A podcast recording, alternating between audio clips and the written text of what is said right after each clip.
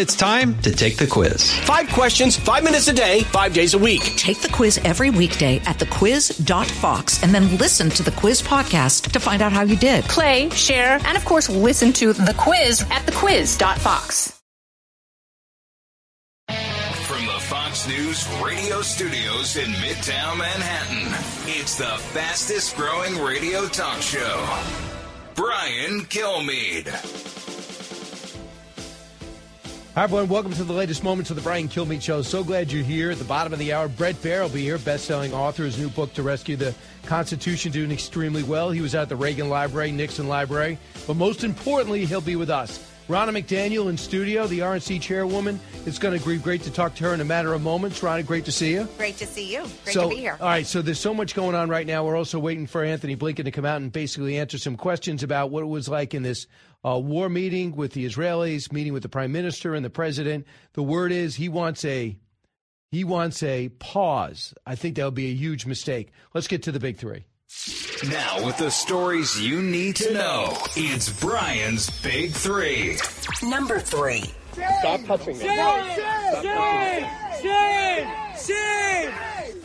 Stop touching me. Do you not stand for what you believe? Why don't you want to be become? Uh, that's a Jewish Harvard Harvard student being attacked because he was trying to stop people from taking down hostage pictures. Are these people ignorant or just idiots? You make the call after a plethora of protests yesterday, today, and tomorrow. Supposed to be the biggest of all for the Palestinian slash Hamas. What planet are we on? Number two. Do you believe uh, is the United States safer from foreign terror threats today? Are we safer than when Joe Biden took office? The threats are very different uh, today uh, than they were a number of years ago. They were very different today than they were three weeks ago.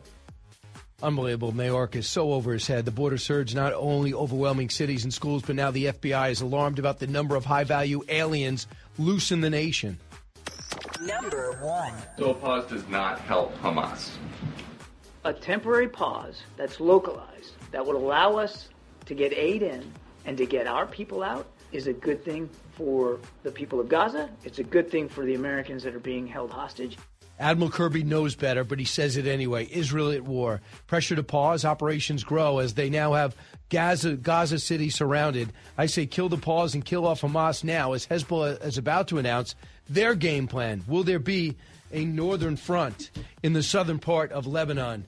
Uh, Ronna, the, the world's on fire. It's on fire, and it's because we have weak leadership.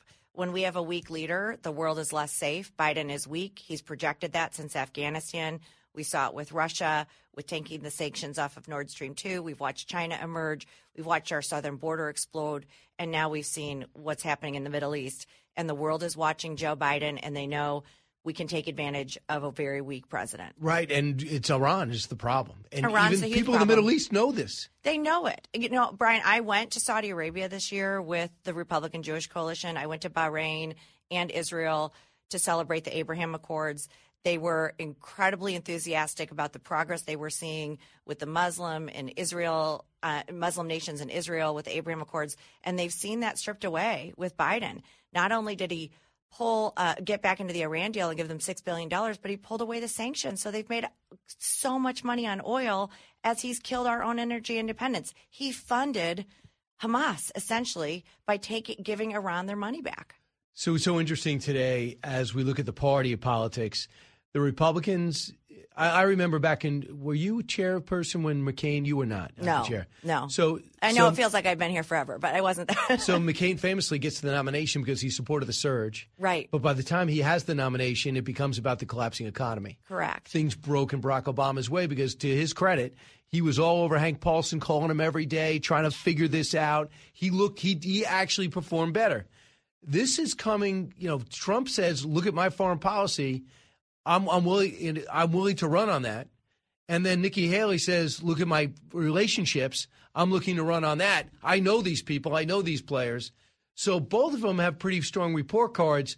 The governor, everyone's saying, oh, you served, Governor DeSantis, you served over there, but you don't necessarily have the international experience yet. Yeah, I think one, our bench is so much better than Biden. And you look at everything that's happening in the world. I mean, do you feel more safe? Do you feel economically safe? Do you feel like your streets are safe? Do you feel like your kids are safe? At every single level, this country is less safe under Biden. And then you look at Trump and Haley and DeSantis. I have to be careful. Tim Scott, all of the candidates Tim Scott that we make have. the stage, by the way, I, I think he's going to make the stage. Yeah. because he said yesterday he's going to be on the stage, but I haven't seen confirmation He from has you guys. submitted all the criteria, so we're going through that right now. So how many will be on there? I think there'll be five, but I'm going to knock on wood because Burgum hasn't submitted his criteria yet.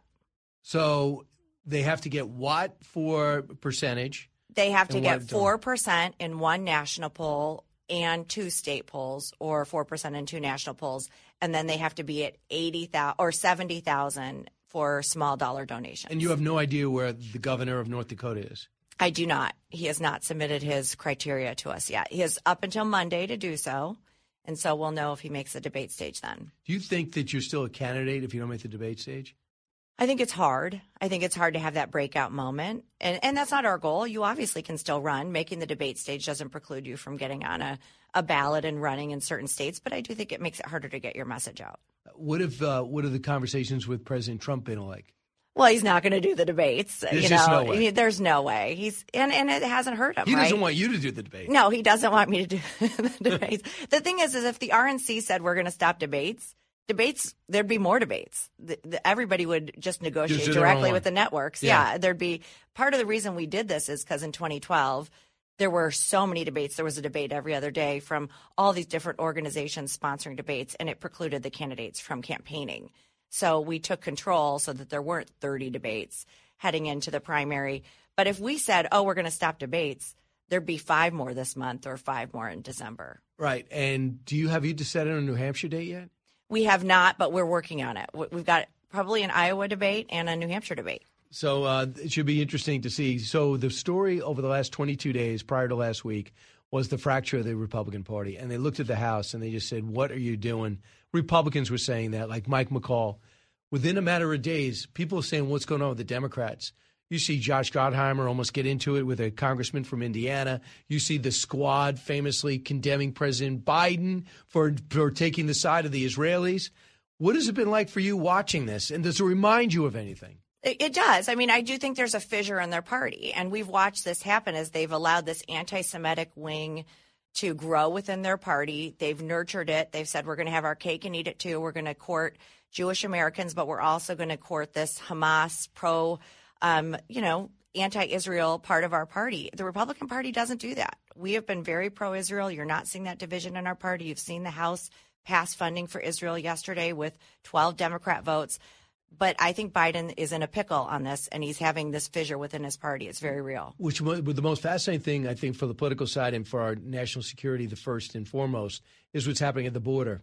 Well, it's not Republicans saying I'd be tougher on the border. It is Democratic mayors. They went down to see the president. Uh, actually didn't meet with the president. They just went down to the White House to meet with officials about how to get more money for the illegals that are laying in their streets. I want you to hear Mayor Brandon Johnson, uh, this mayor who's uh, who's been an epic fail so far. Cut twenty three. 150 buses alone have showed up since the month in the month of October. Since I've been in office, we've had over 350 buses just show up in this short period of time. And so, as we continue to stand up uh, more shelters, um, we're going to need the federal government to lean in to help provide the support for the people who are seeking asylum here. And he went on to say this. Cut twenty four. So we have to ask ourselves what's different about those who were, you know, seeking uh, refuge in this country from the Ukraine versus those individuals who are seeking asylum from Venezuela. Um, what we have to keep in mind in this moment is that that the the failures of of of systems of oppression for decades now um, have have helped caused and create the type of political tension that that unfortunately exists today. What does that even mean? I don't even know what that means. He, I, I, I know they like to say we're an oppressive country, which is how do you explain What? everyone coming here? Yeah, I mean, let's just not forget Biden on the debate stage said, I'm going to open the border. I mean, he's doing what he said he was going to do. This was part of his But he campaign denies it promise. now. But he did say it. And all these mayors, remember, they were sanctuary city mayors, come to our city. And what they're realizing is, and I, I'm in New York right now, I just saw this on the streets of New York, they don't have the resources to take care of this influx of migrants and take care of the people in their own city. They just can't do it. You can't provide the health care, you can't provide the Jobs. education, the jobs. People are suffering. And you know, if you go to McAllen, Texas, and in Hidalgo County, and you talk to a Border Patrol agent or you talk to people from those communities, they'll say the same thing. Our hospitals are overwhelmed, our schools are overwhelmed. We don't have the money. The government is flooding our, our borders, and we can control this because we did it under President Trump. But what is the political reason why he would take so many hits like this that hurt so many people that are in in these cities that are that are hurting Democrats? I don't understand it. I, I don't understand it. I know there's some who are saying, well, they're putting him in states so that they can get votes, right? It's going to take forever for the vote, and the Hispanic vote's been trending towards you guys. The Hispanic, and that's why we're opening Hispanic community centers as well. Because, by the way, people who are coming to America, they love America. A lot of these people, they're they're fleeing communism and Right. and, and terrible governments. But the fentanyl that's coming now, we have Chinese people coming across. You've got people from all these different countries coming across, terrorists coming across. Russians. Biden is doing. He's turning his back on this. So is Mayorkas. It's intentional. This is a problem that could be fixed, and he's choosing not to. Right. I want you to. Governor Chris Sununu with me, and we're talking about New Hampshire, and where he's governor for now, but he's not. He's going to just stop running, I guess. Joe Biden has given up on New Hampshire, and his whole party says basically, if you run in New Hampshire, you're a racist. Cut thirty. Here's a newsflash for Joe Biden. Nobody cares. like nobody really cares that Joe Biden's not on the ballot here. There's not some giant clamoring wing of the Democrat Party. I wish I could vote for Biden in the New Hampshire primary. Well, they're moving on. They've given up on him. They're moving on. I think Dean Phillips has a huge opportunity here to just crack the Democrat Party wide open. You have to look at the opposition. Do you think that this could be a bigger deal than just a congresswoman from Minnesota running against the sitting president? I, I mean, they changed their primary calendar, so New Hampshire's not going to have their delegates seated, right? Biden came in fifth in 2020 in New Hampshire. So he left before the vote came. Yeah, he left. I mean, he walked away from New Hampshire because he was weak there to begin with. And the DNC has said, okay, we're going to change the whole calendar to favor our incumbent president. So they put South Carolina first. So I don't think this is going to affect him getting the nomination, and I don't think it's going to hurt him in his party. When we come back, more Ronna McDaniel. Also in Colorado, they're pushing to make the former president ineligible. Uh, will they be successful? What would that mean for everybody? Uh, this is the Brian Kilmeade Show. Don't move. Diving deep into today's top stories, it's Brian Kilmeade. The Fox News Rundown, a contrast of perspectives you won't hear anywhere else. Your daily dose of news twice a day, featuring insight from top newsmakers, reporters, and Fox News contributors. Listen and subscribe now by going to foxnewspodcasts.com.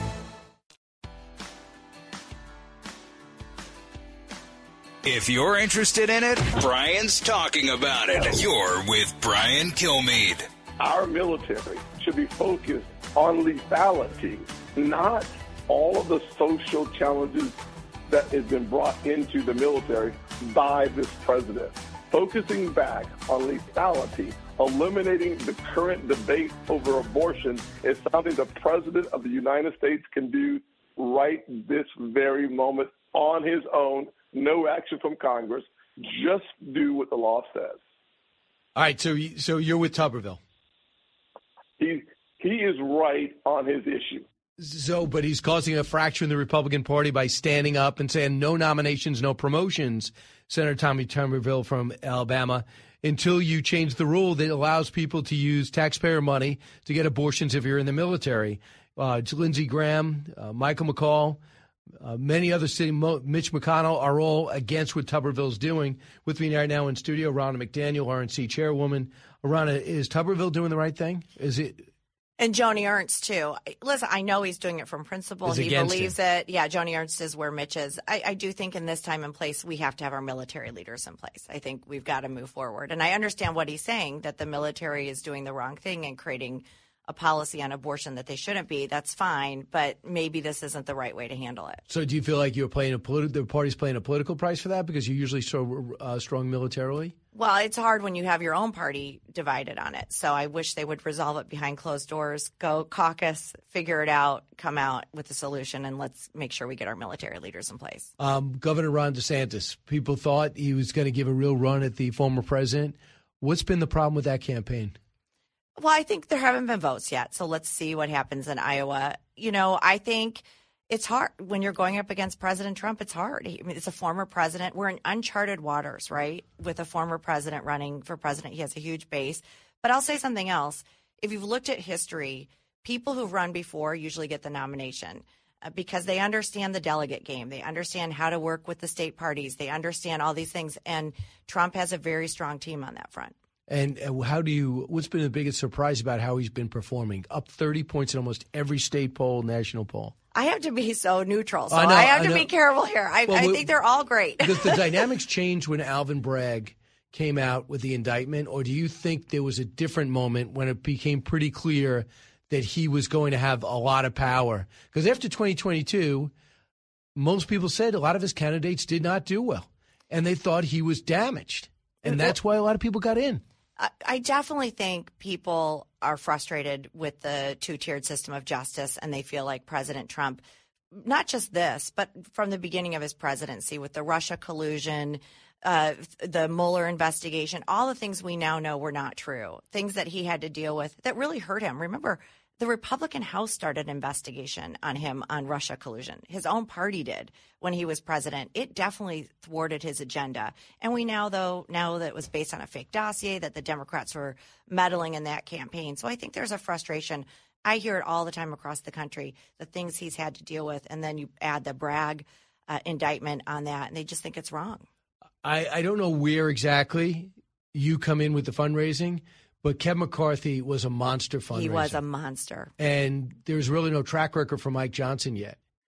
What do you do to make up for the fact that the Democrats not only it, it, there are 50-50 chance of taking back the House, and you've been behind the eight ball? Yeah, I, I, I'm sad about what's happened with Kevin. I, I like Mike Johnson a lot, but Kevin was a prolific fundraiser. Not only that, he recruited really great candidates that were right for the Seventy district. percent of everybody in the in the House he put in. Yeah, and he and I worked with him. uh, You know, after 2018, remember Paul Ryan stepped away from the speakership before the midterm. Very damaging. Before by the, the, midterm, right? It hurt us financially. I love Paul, but it hurt us a lot. And then Kevin came in and got right on the ball with recruitment. We picked up 15 seats in 2020 in a presidential year in California, New York. So Mike's going to do great. I think there's a lot of appetite to keep the House, and I think I'll help him. Kevin's going to help him. I think we all want to make sure that we we keep. Will Kevin House. help? I think Kevin absolutely will help. He's a team player. Uh, so, Ronna, what role does the RNC have in raising money as opposed to the House just raising money for themselves? Well, the House, Kevin can raise money into an arm where he can take a ten million dollar check. I can't. I'm I'm capped at four hundred thousand. So we have different vehicles and ways that we can raise money.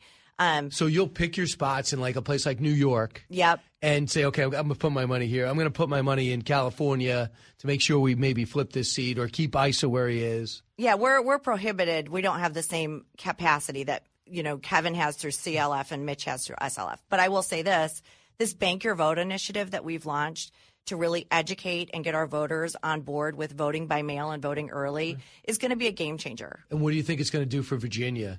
Governor Youngkin's really led on that. He has. Now, money is not going to be an issue in Virginia. He's raised a ton of money. He's doing the Bank Your Vote initiative.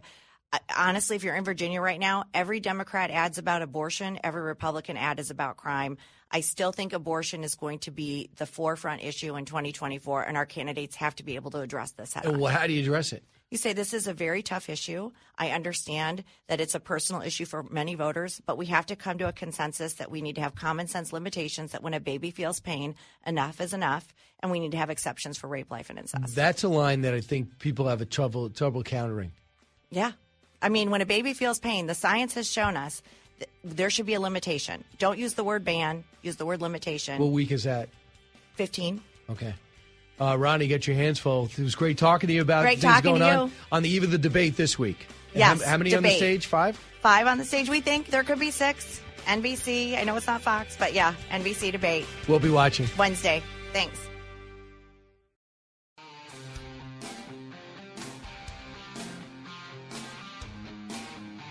Radio that makes you think. This is the Brian Kilmeade Show. And as you push these rallies for humanitarian pauses, are they just supposed to sit back and let Hamas attack them and attack them and attack them and not fight back? We have been crystal clear that Israel has the right to defend themselves. I mean, my So goodness, pause means they can still shoot back. my goodness, Peter, we're giving them security assistance almost every day. But do we advocate pauses by both sides here, temporary, localized, to be able to get Americans out?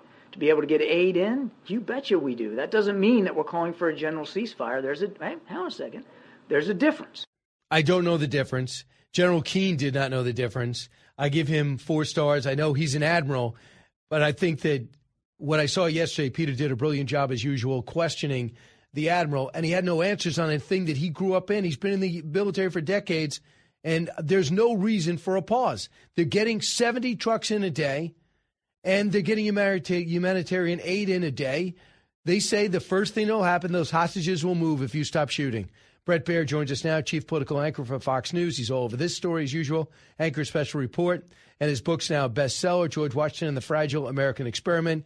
The special's on Fox Nation. It'll probably be on Fox News too. Bret, welcome back. Hey, Brian. Bret, I, I was pretty amazed. It was like a real conversation about stuff that really mattered about the war. Now we have Antony Blinken speaking at this moment, so we'll take this in. We'll, they'll transcribe it. Uh, and I get the sense that he was coming over to tell Benjamin Netanyahu, I'm getting a lot of pressure. The president's losing Muslim support. Give me a pause. What do you think? Yeah, you know, the interesting thing about what John Kirby said is a pause on both sides. Well, there is no pause on the Hamas side. There is no pause. You have the Hamas officials saying that uh, they're going to continue their intifada against Israel, and um, it's in the charter, but they're saying it publicly. So maybe sometimes you should listen to what their leaders are saying. Um, so th- th- it wouldn't be a pause on both sides. It would be a pause on the Israeli side going after Hamas terrorists. And yes, there is a lot of pressure on the administration because you know the Democratic Party is split, uh, and I think there is, you know, more and more. There are more and more of these protests that are tapping into that feeling uh, as more you know bodies are showing up on TV. Uh, I mean, I saw, and you saw too. You used to work there. I think it was Durham. They were just sitting in this in the middle of a busy highway, uh, blocking the roads. They lined the bridges. I watched your show last night. You guys were kind of covering that live. And of course, we had the protest that's supposed to be huge in Washington, D.C. on Saturday, all pro Palestinian, all pro Hamas. Bret, were you taking it back as me? I know Brit was the first night this happened, that this is anti Israel hatred towards Jewish people and dislike and a, a disorientation about who's to blame about the violence in the Middle East? Yeah, I do think it's striking. I think um, increasingly it's not just anti-Israel, it's anti-Semitic, and and I think the prevalence of that and the fact that it is as big as it is is is surprising to even people who, you know, know it's out there, but it's it's a lot broader and deeper than we thought it was. Here is this uh, this NYU student, Bella uh, Ingber. She was on yesterday talking about what it's like walking around New York right now. Cut twenty seven. Being a Jew at NYU right now is is is scary. Uh, we're seeing an uptick in anti-Israel protests that are turning anti-Semitic. There are signs that read uh, uh, "Globalize the Intifada," which is a historical call for the extermination of Jews and call for violence against Jews. Mm-hmm. Um, these are not calls for peace. They are calls for violence. They are calls for the blood of Jews to be spilled. Um, we are hearing chants of "Gas the Jews," uh, of "Hitler was right." Um, and as the granddaughter of, of Holocaust survivors, these statements being thrown around so carelessly and thoughtlessly uh, are extremely harmful. And the spreading of misinformation as well, uh, contributed both by students and of faculty members. And this, what a lot of people are saying in New York City, NYU is always out of control. They're always, uh, you know, purple, uh, purple hair, nose rings, find something wrong with society while getting high, while paying your taking ninety two thousand dollars a year from your parents. But that I've never thought I'd just hear a random student at an elite university make those statements. Yeah, I think it's truly amazing, uh, and I think it's been in not just New York. I mean, you're you're at, at places that are not traditional blue wave places that you're seeing some of these protests. So, you know, what what does that go back to? Back to uh, you know the the college campuses and the tenure and the the professors, you know, what they're being taught, maybe, uh, but clearly it's a PR battle, and the Israelis are trying to get that word out. You know, I've seen some of those images, some of those videos. Uh, we can't describe them enough. How horrific and barbaric and um, and how much depravity was in those those actions on October 7th. And, and some of the clips we've been running, these guys are saying we'll do it again through translation in Arabic. The political uh, wing of the of Hamas, located outside Gaza, said we plan on doing this again and again. When this is over, we're going back to do it again. So, you everyone says, oh, you know, the Palestinians had a raw deal. Let's work on a two state solution. Someone's got to talk to the other side. They have no interest in what people want them to do. Yeah. And listen, I, I think that when you say pause, uh, people think, oh, this is a traditional soldier versus soldier thing, where you pause and you actually take a stop and you try to get people out. That's not what is being proposed here, and not what the Hamas officials are agreeing to. Um, and I think people have to listen to what they're saying and what they are writing in their charters uh, before you go after the Israelis. That said, the Israelis are trying hard, Brian, to avoid civilian casualties. Uh, you know, they dropped those leaflets. They tried to get people down to the south uh, of Gaza. They're they're kind of doing a pincher move up in the north, uh, and you just no one stopped us after 9/11 and said, "Hey, you need to do a pause going after Al Qaeda terrorists, or you need to stop dropping, you know, drone bombs on on Al Qaeda leaders." We did it, and there were civilians killed. But in the wake of 9/11, we felt justified, and um, I don't know why Israel doesn't get that same nod. Right. I want you to hear what Dick Durbin said. Uh, you know, I should say General Dick Durbin because obviously he has great political, uh, great uh, military instincts. Cut five. Is a ceasefire needed now? I think it is, at least uh, under uh, in the context of both sides agreeing. For example, the release of those who have been kidnapped should be part of this immediate release. Uh, that should be the beginning of it. an effort should be made to engage in conversation between the Israelis and the Palestinians. So General Dick Durbin says this is time for a pause. That's what Joe Biden's dealing with now. Yeah, and I think they're they're changing what they're talking about or how they're talking about it. Clearly, you know, their very clear moral, um, uh, specific clarity at the you know the last two three weeks has has changed a bit, and you wonder whether that's the political pressure or whether you know there's a policy shift that's happening inside. So you're out at the Reagan Library and Nixon Library talking about uh, George Washington and the Fragile American Experiment. The name of the book is To Rescue the Constitution. It's part of your series. What has the interaction been like? What are people saying to you when you go to these places? You know, it's it's really interesting. It, it fits in right now, and your book will fit in right now when it comes out. Is it next week, Ryan? Tuesday. But uh, nice. Yeah, but you and I will both eventually have specials on the channel. We think if the war slows yeah, down. maybe, maybe. But um, and that's on Fox Nation now, and it's it's really well done, and I'm I'm looking forward to it to broadcast on uh, on Fox News. But there was a lot of interaction about the founding of the country and how important it is to look back and how we almost didn't make it to the starting line um, and in dark times, and this is one of those times, it's always good to look back to where we were before. Uh, and we've managed as a country to get through some pretty tough stuff. I remember one of the quotes, and I'll just paraphrase from Washington. He, I think Hamilton was trying to convince him to run for a third term. He said, "Half the if I go, so if I ran again, half the country would hate me, and the other half uh, would love me. I don't know if I want to be a part of that." And party politics started after he left. Do you think that's a, a he's he made a great summation in that? Yeah, and it's in his farewell address too. I mean, a real concern about partisanship and political parties and and the rise of them, and if you let them burn, um, they will all consume. And I think you know there's a lot of people who look at our today's politics and realize that the power of political parties has gone out of control. But the basic premise is that it's we the people we, the people, is how our government is formed. And we always have to remember that. It's not them to us, it's us to them. And um, it's good to touch base at the beginning to remember that. So, uh, Bret, where do we get it? I mean, are you going to be? Do you have any signings coming up? Or I've got, uh, I've got, I, I did three weeks, and um, I'm plug, plugging back in and in the news world. I'll have sporadic signings here and there. Okay. You can go to bretbaier.com and they'll pop up there and you can uh, see if I'll be in your neighborhood. I, I don't do the Brian Kilmeade like 700 cities.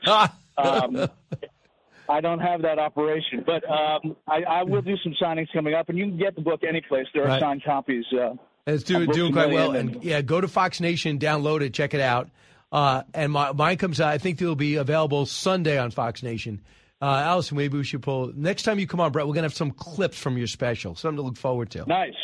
Right? Okay, and, good. And we'll see if maybe one time we could do the Bret and Brian World Tour.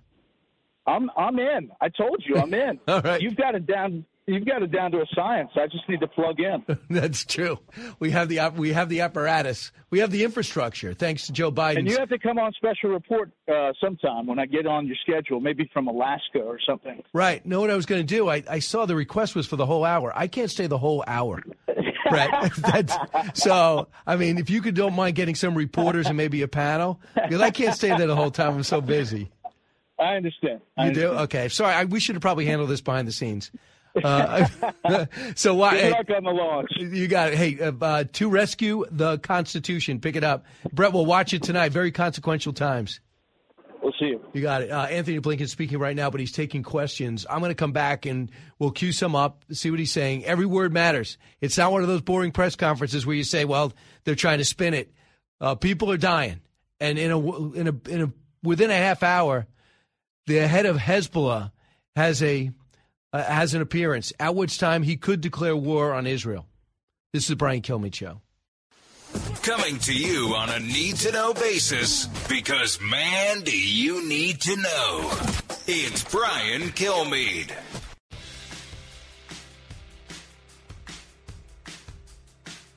Breaking news, unique opinions. Hear it all on the Brian Kilmeade Show.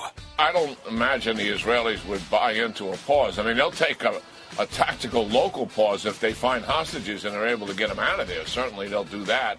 They've already demonstrated that. But anything much larger than that would be a detriment to them. And you can imagine they're at the tactical level fighting. If they were to stop right there, they're going to be vulnerable themselves uh, to ambushes by. Uh, Hamas.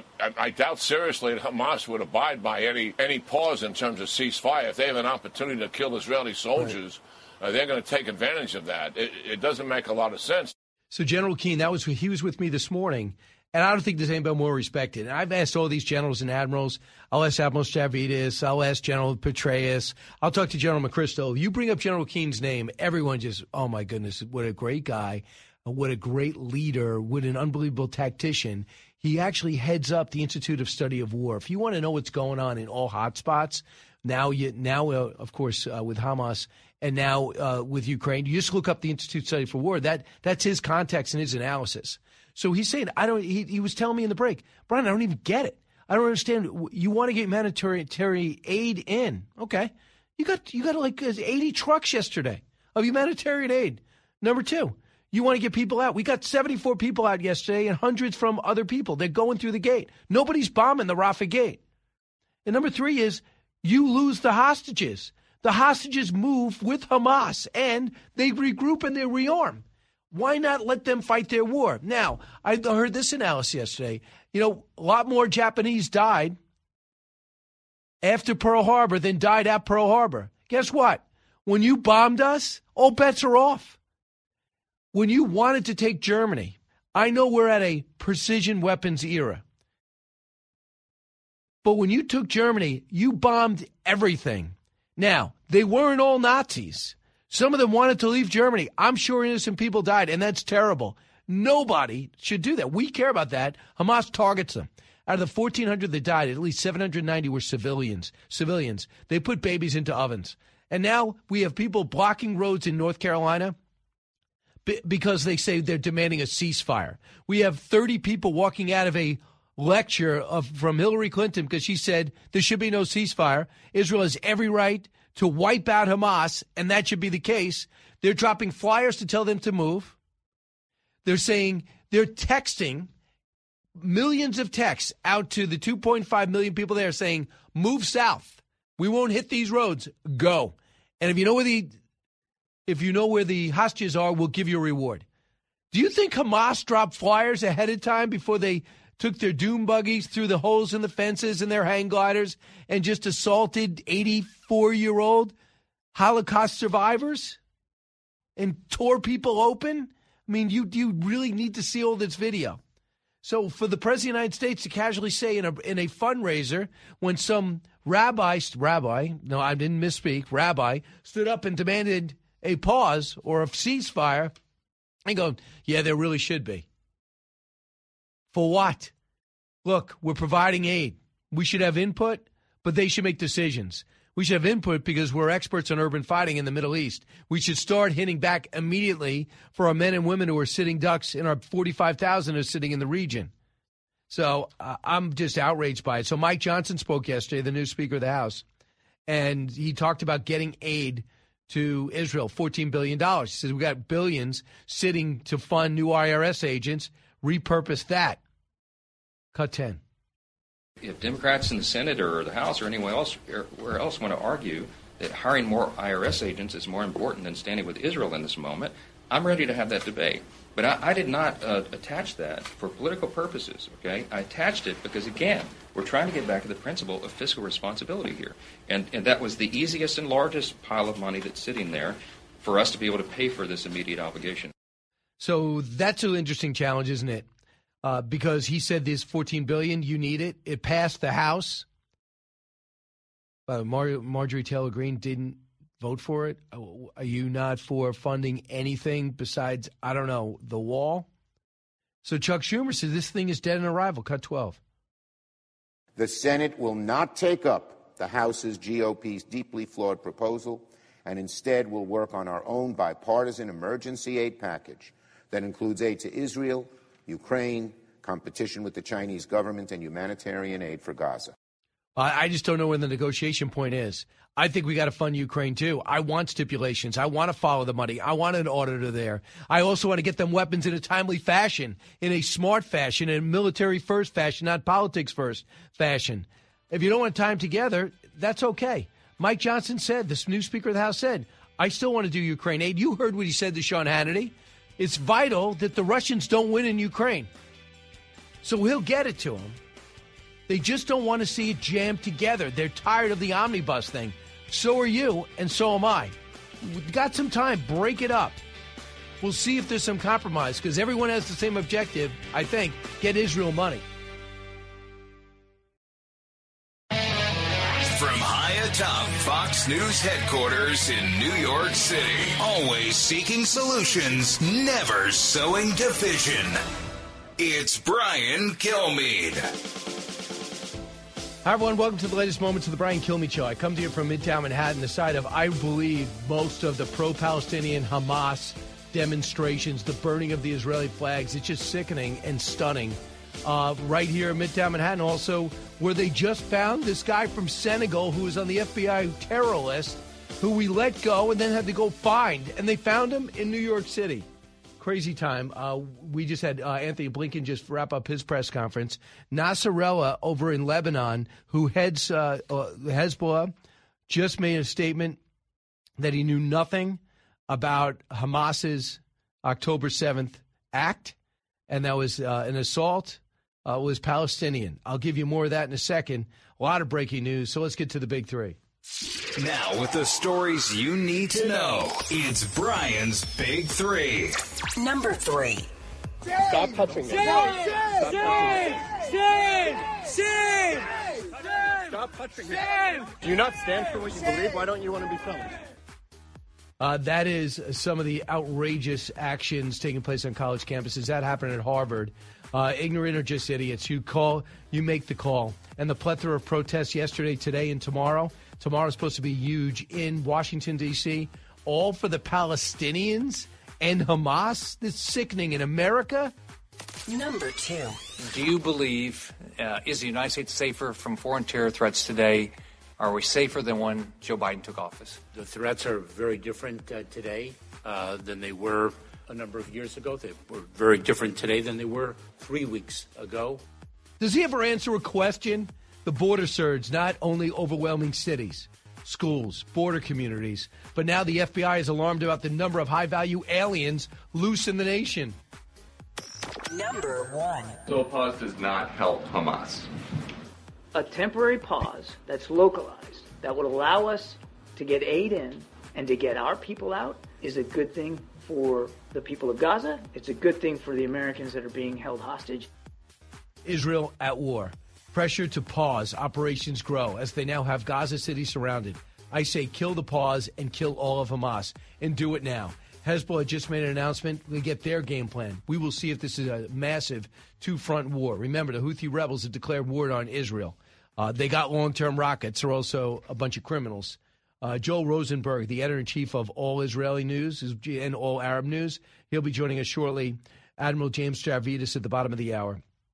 If you got some comments, you can just write me, briankilmeade.com. So Nasrallah is just speaking, and it's it's still going on, it seems now. But he runs Hezbollah, which runs Lebanon, and they are considered the gold standard of terror networks. They say this, making his first speech since Israel uh, broke out, uh, uh, the Israel Hamas war broke out October 7th. Says the October 7th operation was planned in total secrecy. Even other Palestinian factions were not privy to it, let alone resistance movements abroad. The international community keeps bringing up Iran and its military plans, but the October 7th attack was a 100% Palestinian operation, planned and executed by Palestinians for the Palestinian cause. It has no relation at all to any international regional issues. Okay. If you believe the Wall Street Journal story that they were meeting in Beirut bi weekly, Beirut in Lebanon, with Hamas leaders, Al Quds Force members, and Hamas, when you see the rehearsal and the execution, Hamas doesn't do that. And they should be saying Hamas. These aren't these are these are Palestinians. Their cause is not a two-state solution. There's no rationality to it. This is Hamas led effort. These are Hamas. They may technically be representing Palestinians, maybe the most popular group there, but it's Hamas. So there's something about that operation. On first blush, this is my analysis. There's something about the operation is so comprehensive and massive that Israel and the hurting they're putting on Hamas right now, I think it has Hezbollah saying, uh, we don't want this fight because right now it's Israel unleashed. It's unleashed. It's not a some rockets coming from Lebanon. At some point, there'll be an incursion. At some point, they're going to go find our bombs and uh, our rockets in in between uh, in in between hospitals and suburbs. They know that Israel right now is on a war footing, and what would hit them would destroy them. And yes, you would do damage to Israel, no question. But if Israel comes after you, judging by the military analysts I've spoken to, they're going to wipe you out or virtually destroy you. And I think on first blush, unless there's a secret left hook that nobody sees, they want to pull down the rhetoric in order to surprise again, like Hamas did. If we're to believe what they just said, it's got to be because of the scope of this operation right now. So we'll see if we're going to get in. Uh, and I'll talk to the admiral about that. So with right now, there's no aid coming into Ukraine. There's no aid coming, extra aid coming into Israel. There's no aid going down to the border. And what really concerns me is Taiwan. I think this is this is an effort to string us out. I think it's concerted. Why was Vladimir Putin meeting with a special hour and a half with just translators with President Xi two week three weeks ago? I mean, they looked at this and said, "Who's our problem? Who's stopping us? It's America." So, what could get their attention? Well, it's shocking that they're having this much trouble in Ukraine two years ago. But having said that, America's got a lot of attention over in Ukraine and the, the support for the war is waning. Well, what else can we do? Well, their great friend is Israel. I don't know. Maybe it's time for Hamas to put together an operation to distract our great friend and start to tear up resources that are for that would have to be needed for both wars. Well, that works out. Hey, let's get Iran to start rocketing their bases to the point where it no longer makes sense to be in the Middle East. We don't want peace in the Middle East. We don't want America to have allies in the Middle East, everybody allied in the Middle East. And we don't want Israel to have normalized relations, even though we don't really have an axe to grind with Israel. So let's create some havoc. Next thing you know, America's got three warships, aircraft carriers into the Persian Gulf, away from the Pacific. I think this is scripted. I'm not saying we shouldn't act, but I'm saying we should realize that we could get ahead of this. Recognize the strategy, don't beg for a meeting like you're doing in San Francisco in two weeks. You beg for that. And you better not be taking off tariffs in order to get it. President Xi coming to San Francisco for the APEC meeting. He really wanted to do that. President Biden thinks he needs it politically. You can't tell me that things are going to be get better because of that. They got huge problems with us. They don't. We keep saying this is a competition. This isn't a rivalry. We're not enemies. They think we're enemies. So the other big challenge for this war, I just think it's a big. There's there's a script going on here. I'd love to just uh, if I if uh, he could speak and he could communicate on any level. You talk about a rotation of people. Get Antony Blinken back. Pull back Jake Sullivan. They hate them. And by the way, they hate Joe Joe Biden too.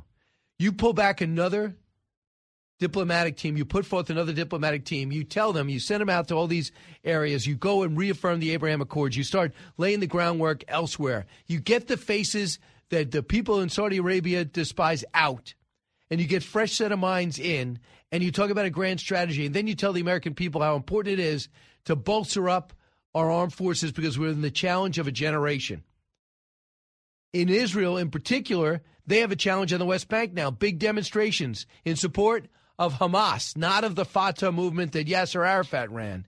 Here's Richard Engel on another network, Cut 19 people have to understand. So there's the Gaza Strip in the south, which is run by Hamas. Hamas is both a terrorist organization, has a military wing, but it also has a government function in that it governs the Gaza Strip. And right now, Israel is in a war to remove Hamas and destroy Hamas in Gaza. In the West Bank, which is not connected to Gaza, there is the Palestinian Authority, a far more moderate government that Israel hopes will become the, the, the government for both the West Bank and Gaza. It's unclear if that's going to happen, but that's the idea. Within the West Bank, this separate territory, there are extremist settlers. The extremist settlers uh, live in communities, and often, particularly in these days, in this climate of, of, of rage, they are leaving their settlements and attacking the Palestinians around them. The, the government of Israeli Netanyahu, Prime Minister Netanyahu himself, formed a coalition with many of these settler leaders in order to keep himself in power, in order to form a government so he could continue to govern this country and stay in power. He's been a dominant political figure for the last 20 years. And yes, secular Israelis were saying you are pandering to the extreme right. You are giving these people too much power, and now that government is at war. And these deep fissures in society are emerging. Very well done. That's why uh, you pulled it. Uh, that just expl- explains it you know, there was what Clinton was working on was a land bridge and maybe an elevator bridge that would have gone from West Bank to Gaza. Uh, Yasser Arafat's Palestinian Authority would govern over it, and they would have aid from the West. Uh, they weren't enemies. They certainly have enemies in the East. They don't have enemies in the East, I should say. And China would have put in, and it would have been uh, could have thriving, integrated to the degree they wanted market economy. But Yasser Arafat says, yeah, if I sign this, I'm going to get assassinated because no one wants to recognize Israel. So I'm going to walk away. And Bill Clinton never forgave him. And it probably would have been a phony piece anyway because this terror network would have uh, not allowed it. And this radical regime in Iran would have made sure it was undermined, much like they tried to undermine so many other governments. But that's all gone now. I, I just can't believe when Joe Biden and Antony Blinken say we're thinking about a two state solution why would you ever, if you're Israel, look at a two state solution? That you have a big wall separating you, but there's no way that you could live amongst the West Bank people who want to kill you. When we come back, I'm going to get a perspective uh, from Israel with the editor in chief of All Israel News and All Arab News, Joel Rosenberg, and then Admiral James Stavridis, former Supreme Allied Commander of NATO. Busy hour. We're following it all. Brian Kilmeade Show. It's Brian Kilmeade.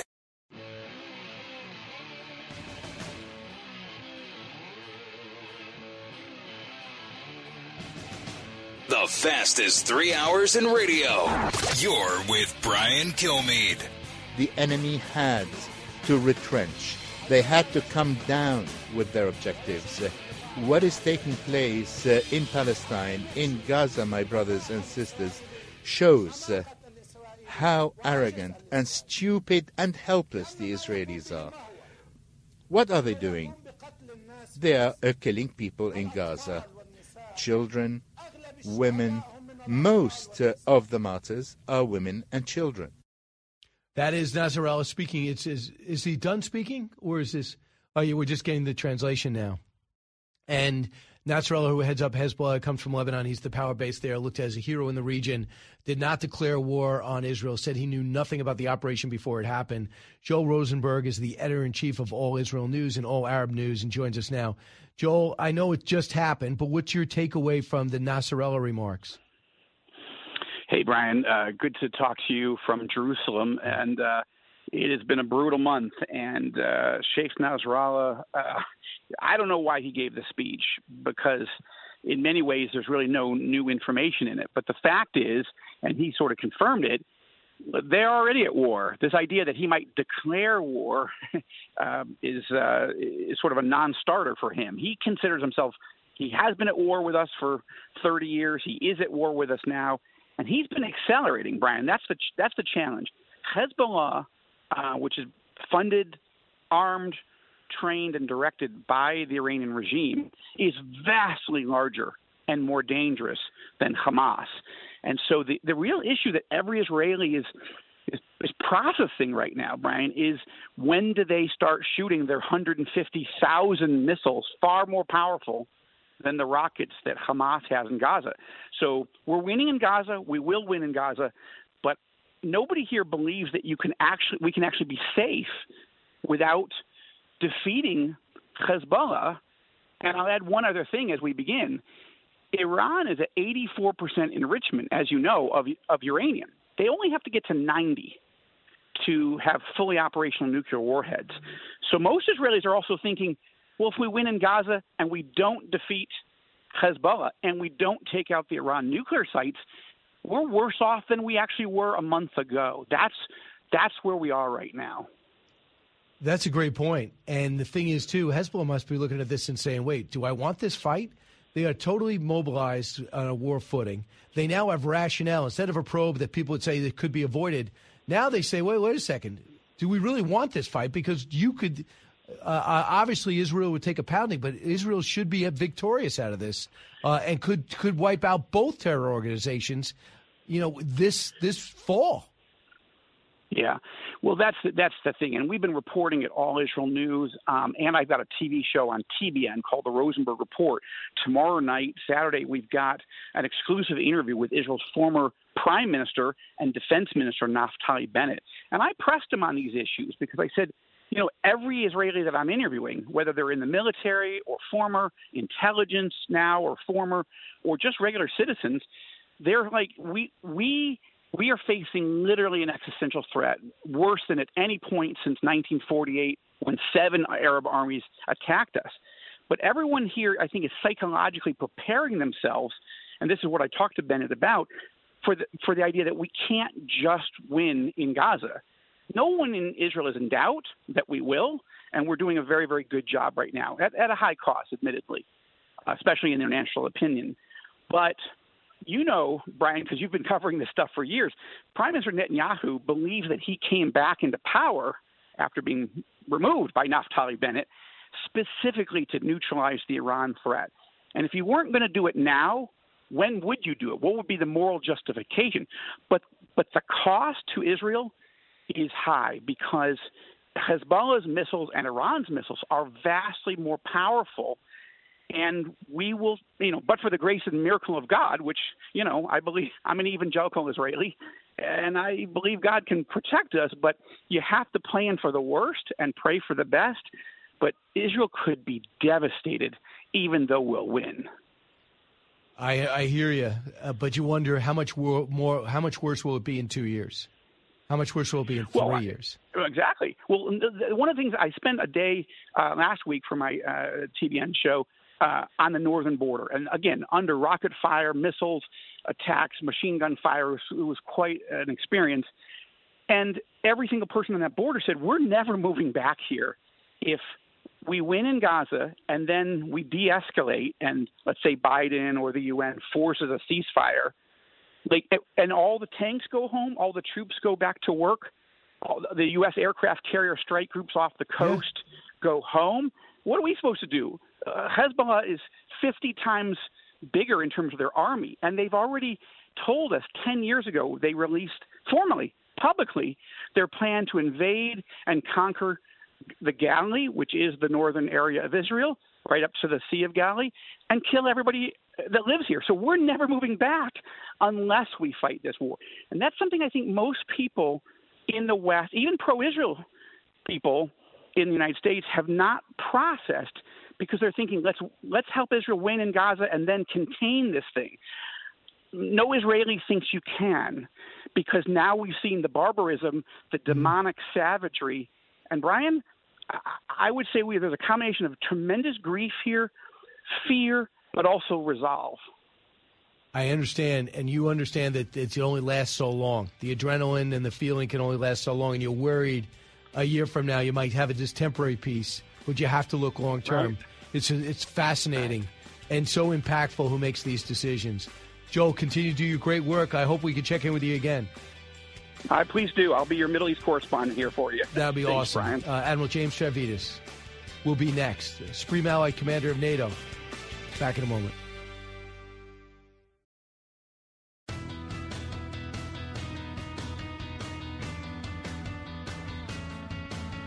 The talk show that's getting you talking. You're with Brian Kilmeade. We believe that each of these efforts would be facilitated by humanitarian pauses, by arrangements on the ground that increase security for civilians and permit a more effective and sustained delivery of humanitarian assistance. Uh, that was an important area of discussion today with uh, Israeli leaders. How, when, and where uh, these can be implemented, what work needs to happen, and what understandings must be reached. Now, we recognize this would take time to prepare and coordinate as well with international partners. A number of legitimate questions were raised uh, in our discussions today, including how to use any period of pause to maximize the flow of humanitarian assistance. I, are we talking pause? I thought humanitarian assistance was getting in. I see 74 Americans got out. I know more need to go. I was not able to understand what Admiral Kirby meant between pause and ceasefire. And was there a clear answer? Should they be fired at in a in a pause? Can you fire back? What are the rules? Admiral James Stavridis knows all of it. He writes the handbook for most of it. He was the 16th Supreme Allied Commander at NATO, uh, currently a member of the Carlyle Group, and author of several bestsellers. His latest, uh, Risk It All Nine Conflicts in the Crucible of Decision. Admiral, man, the world is on fire since we last talked. First, can I ask you to comment about what the Secretary of State just said about a pause? Uh, do you think we should be recommending that? Uh, I think we should not be recommending or pushing a ceasefire, which is simply broad, across the board, everything stops and, and it, it runs until you effectively declare hostilities again. Uh, the Israelis are nowhere in position to do that. So let's take ceasefire off the table. What I, I think the secretary means by a, a pause is merely something we always do on a battlefield, which is uh, stop specific operations in a particular area in order to allow humanitarian activity in that area. That's my interpretation. I see no problem with doing that. Um, you are correct, humanitarian aid is flowing in, but there may be some uh, moments when you could pause military operations in a given geography and, for example, evacuate a hospital. That would be the type of pause I would see making sense. I think the Israelis are going to do some of that, but they are certainly not going to move toward a ceasefire, nor as a military person would I recommend a ceasefire at so this point. The way we understand the fighting has been in, in talking to General Keane today uh, and in talking to Danny Danon the former uh, Israeli ambassador to the United Nations, he says it's face to face.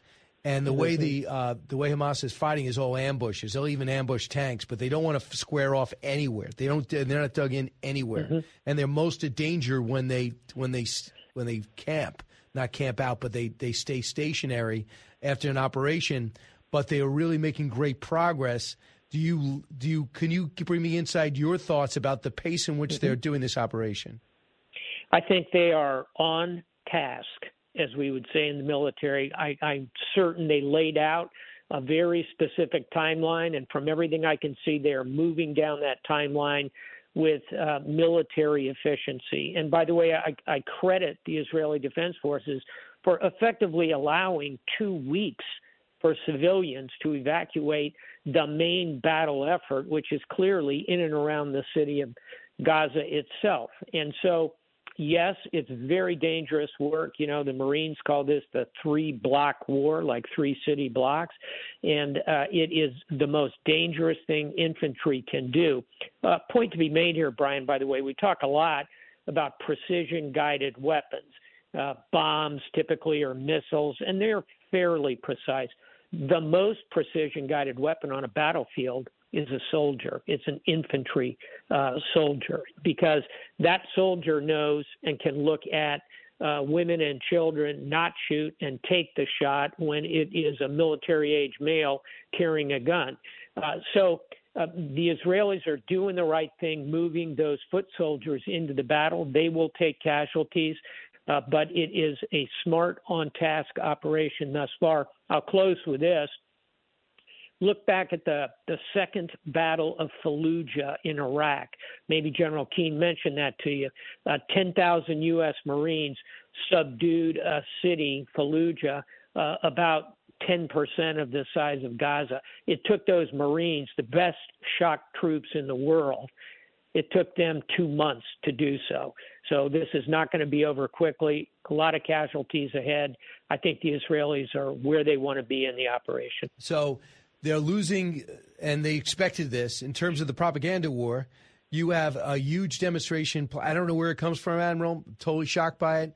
Huge Palestinian Hamas demonstration in Washington, D.C. tomorrow. You see what's, what's happening on our college campuses. Uh, California, the whole uh, California state system. We have uh, Columbia, Harvard, Yale, NYU, major pro Palestinian moments, apologies from presidents that don't really cut it.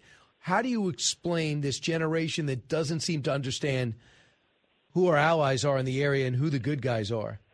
Yeah, and I'll just add to it uh, that they seem unable to understand the difference between Hamas butchering innocent civilians and Israeli defense forces doing everything they can to avoid civilian casualties. It really is a, a, a, a terrible false equivalency.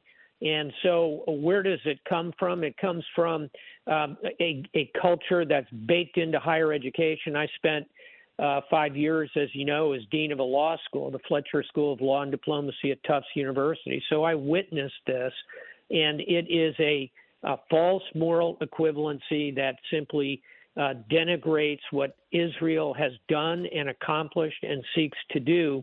And and sure, I'm a supporter of a two state solution. I think the Palestinians need a state that should be negotiated between Israel and the Palestinians.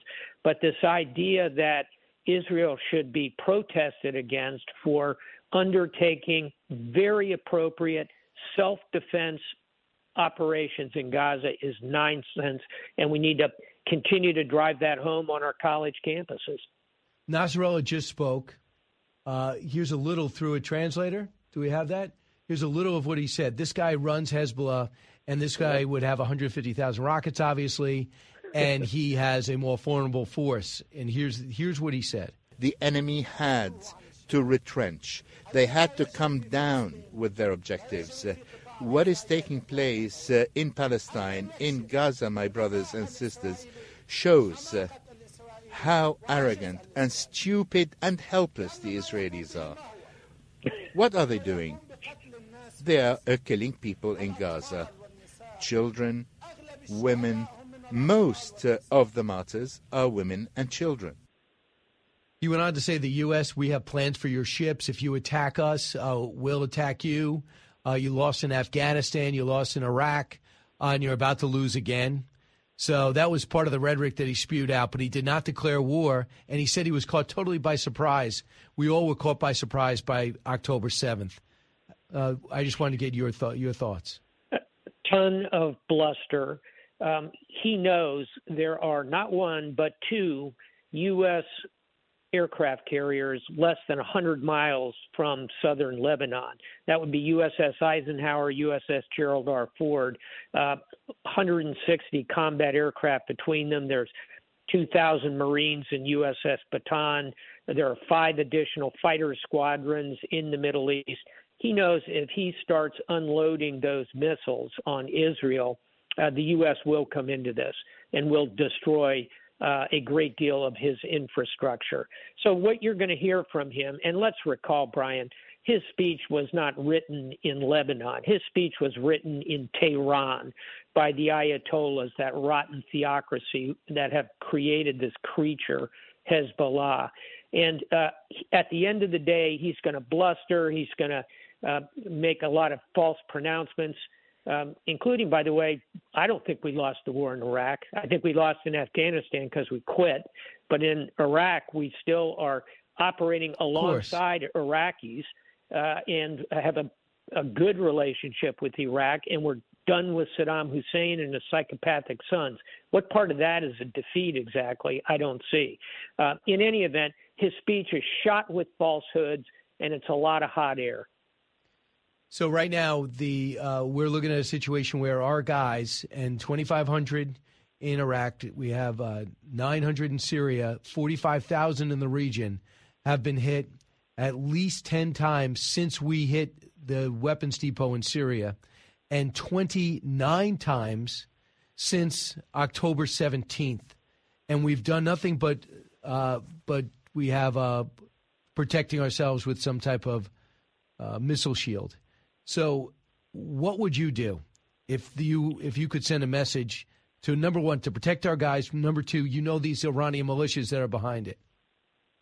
I think it is time for the president to receive a list of options from the Pentagon for uh, responses to these attacks. And they need to be proportional. That means we don't uh, flatten downtown Tehran. But I think if you start working up a ladder of options, it would probably include cybersecurity attacks that go after the Iranian economy.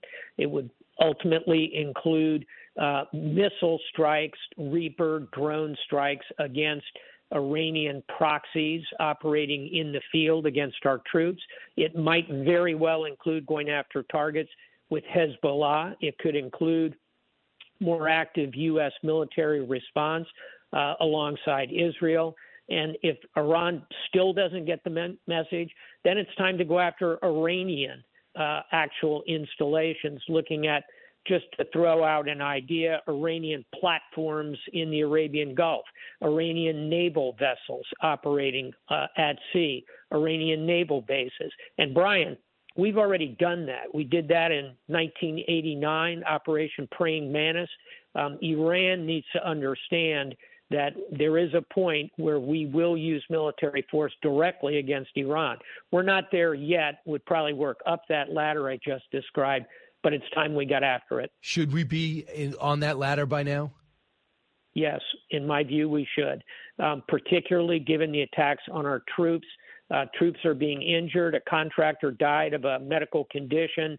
Um, Iran needs to get a message here, and I think it's time to start moving up that ladder. President has some hard decisions ahead. Admiral, I, I understand messaging and you want to de escalate, but when Secretary Austin came out and said, We're getting hit in the region, has nothing to do with Israel. We've always been there, and that's the problem we're having, separate from what's going on in Israel. Nobody believes that. I mean, they're saying well, these I, Iranian militias they formed an alliance since since October seventh.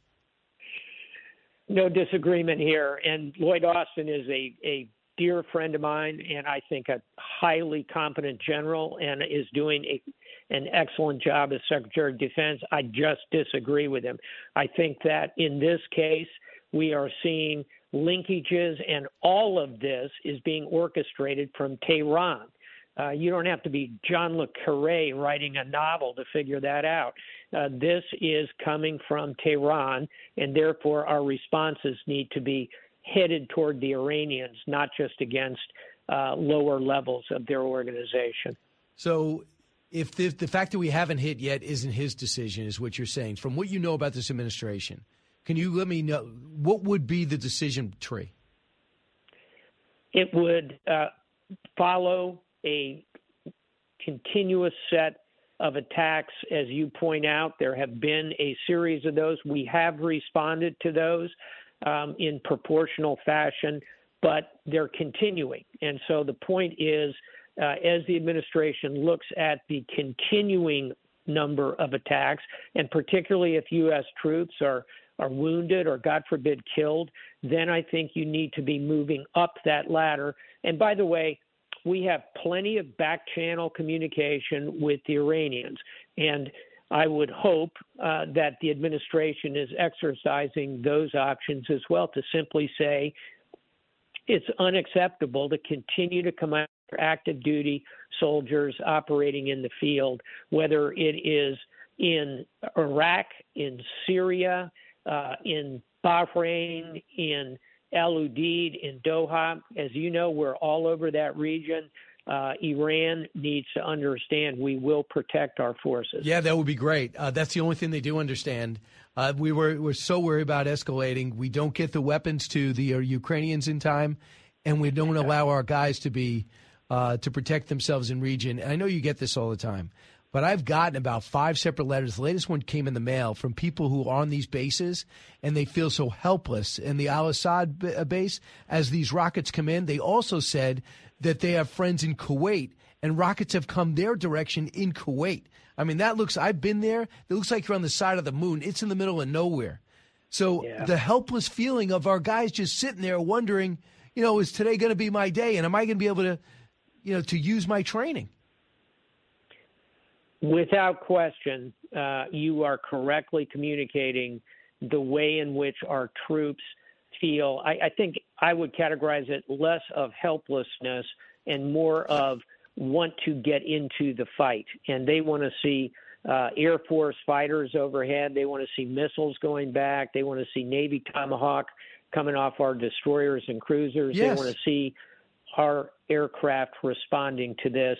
Uh, they're in a fight. They're in a hard fight with the Islamic State alongside our partners, the Iraqis, where we didn't lose the war. And uh, that's going quite well.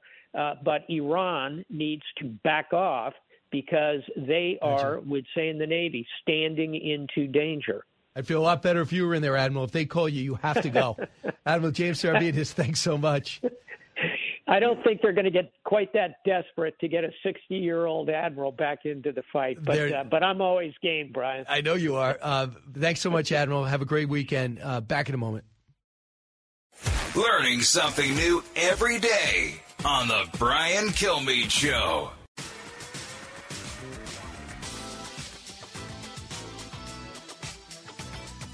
He's so busy, he'll make your head spin. It's Brian Kilmeade.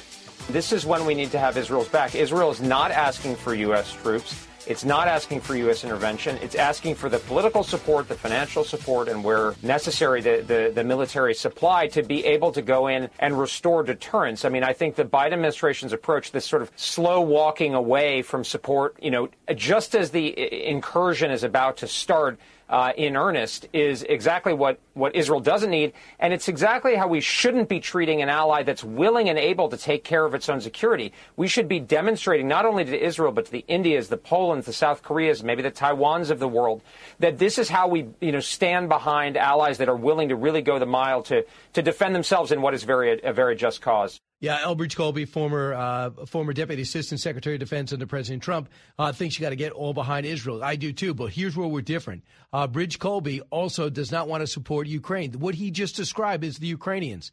The Ukrainians just say, "Give me the weapons. We know how to fight.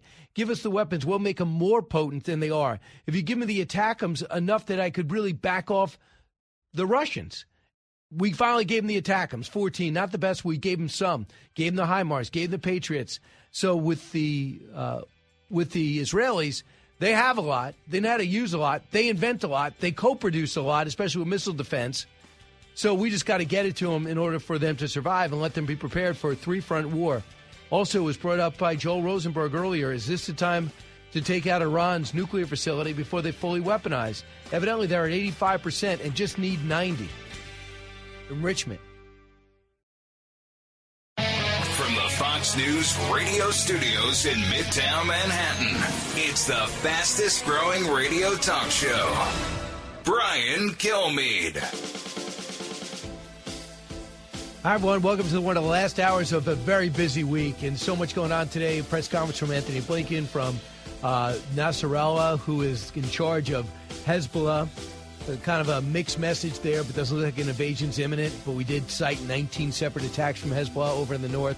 And we have the ground war well underway, surrounding a total. Uh, I understand Gaza City is totally surrounded. So we'll bring you the latest from the front lines and what Antony Blinken is urging behind the scenes. So before we get to Shannon Bream and Lady Batya Ungar Sargon of Newsweek, let's get to the big three. Now, with the stories you need to know, it's Brian's Big Three. Number three. Stop touching me. Stop Stop touching me. Do you not stand for what you believe? Why don't you want to be filmed? Uh, there you go. Uh, people starting to rip down pictures of the hostages and getting not liking it. They're being taped, and you're seeing it all. Ignorant or just idiots. You make the call after the plethora of pro- protests yesterday, today, and tomorrow in D.C., all for the Palestinian slash Hamas. Number two. Do you believe, uh, is the United States safer from foreign terror threats today? Are we safer than when Joe Biden took office? The threats are very different uh, today uh, than they were a number of years ago. They were very different today than they were three weeks ago. Do you ever get the sense he doesn't want to answer any questions? The border surge, not only overwhelming cities and schools, but now the FBI is alarmed about the number of high value alien, high volume aliens, value aliens uh, in the nation. A couple of which are just loose. We lost them. Number one. So a pause does not help Hamas. A temporary pause that's localized that would allow us to get aid in and to get our people out is a good thing for the people of Gaza. It's a good thing for the Americans that are being held hostage. That is Admiral Kirby not telling the truth. Israel at war, pressures to pause, operations grows as they now have Gaza City surrounded. I say, uh, kill the pause and kill all of Hamas. Now, as Hezbollah announced, uh, they are watching everything but knew nothing of the game plan before October 7th. Well, the problem is, Shannon Bream, as you anchor Fox News Sunday and get set for your big show on Sunday, the problem is there's that Wall Street Journal report and some others that say they were all part of the planning. And Hamas has never been able to execute like this. And they think it had to come, if that Wall Street Journal story is true, from biweekly meetings and drills in Iran, uh, 500, as well as in Beirut, where Mm-hmm. Hezbollah is. So we had dueling press conferences today. Nasrallah didn't say, I'm fighting, but he's warning Israel not to fight them, fight him. hmm Yeah, and and saying he's not scared by U.S. warships in the region. We're not scared of you, and saying you know it kind of all depends on what happens in the Gaza Strip. Well, Israel's not going to stop fighting there. They're not going to pull out. They've said the only possible even pause they'd consider is to get hostages out, but otherwise forget it. So you know if Hezbollah is saying, oh, if you keep fighting in Gaza, then I'm going to have to come after Israel, that doesn't sound very promising because I don't think anybody short of the psychos wants this to extend to another front. But we're going the, out of the way not to even defend ourselves when rocketed. You find that stunning?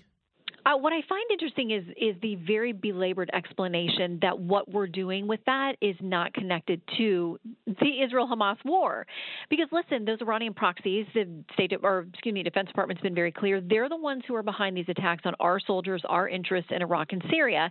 We have fired back at one point, but again, the language that was used was saying this is wholly separate and apart, a different conflict from what's going on in Israel and Hamas.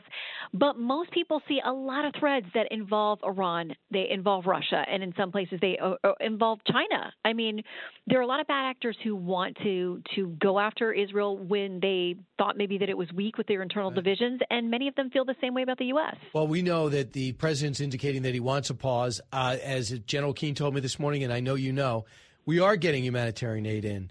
We are getting people out. We got 74 out yesterday. We got about 400 to go or 350 to go. Here's what Antony Blinken said that stood out. Uh, partners throughout the Middle East and beyond have a critical role to play in averting escalation, and that will be a major focus of my conversations throughout this trip. Second, we need to do more to protect Palestinian civilians. We've been clear that as Israel conducts its campaign to defeat Hamas, how it does so matters. It matters because it's the right and lawful thing to do. It matters because Failure to do so plays into the hands of Hamas and other terror groups. All right, we got it. So he's saying I'm recommending we do more for civilians. He didn't say Mm-hmm. definitely a pause, but but we're going to get the reports behind the scenes that there's pressure to pause. I don't think the Israelis should pause. Hillary Clinton doesn't think the Israelis should Right. pause. Right, that's an interesting when you when you look at um, who's lined up together. People have actually had to deal with this, and she was Secretary of State. She gets it um, that these are not good actors who are going to give you anything helpful.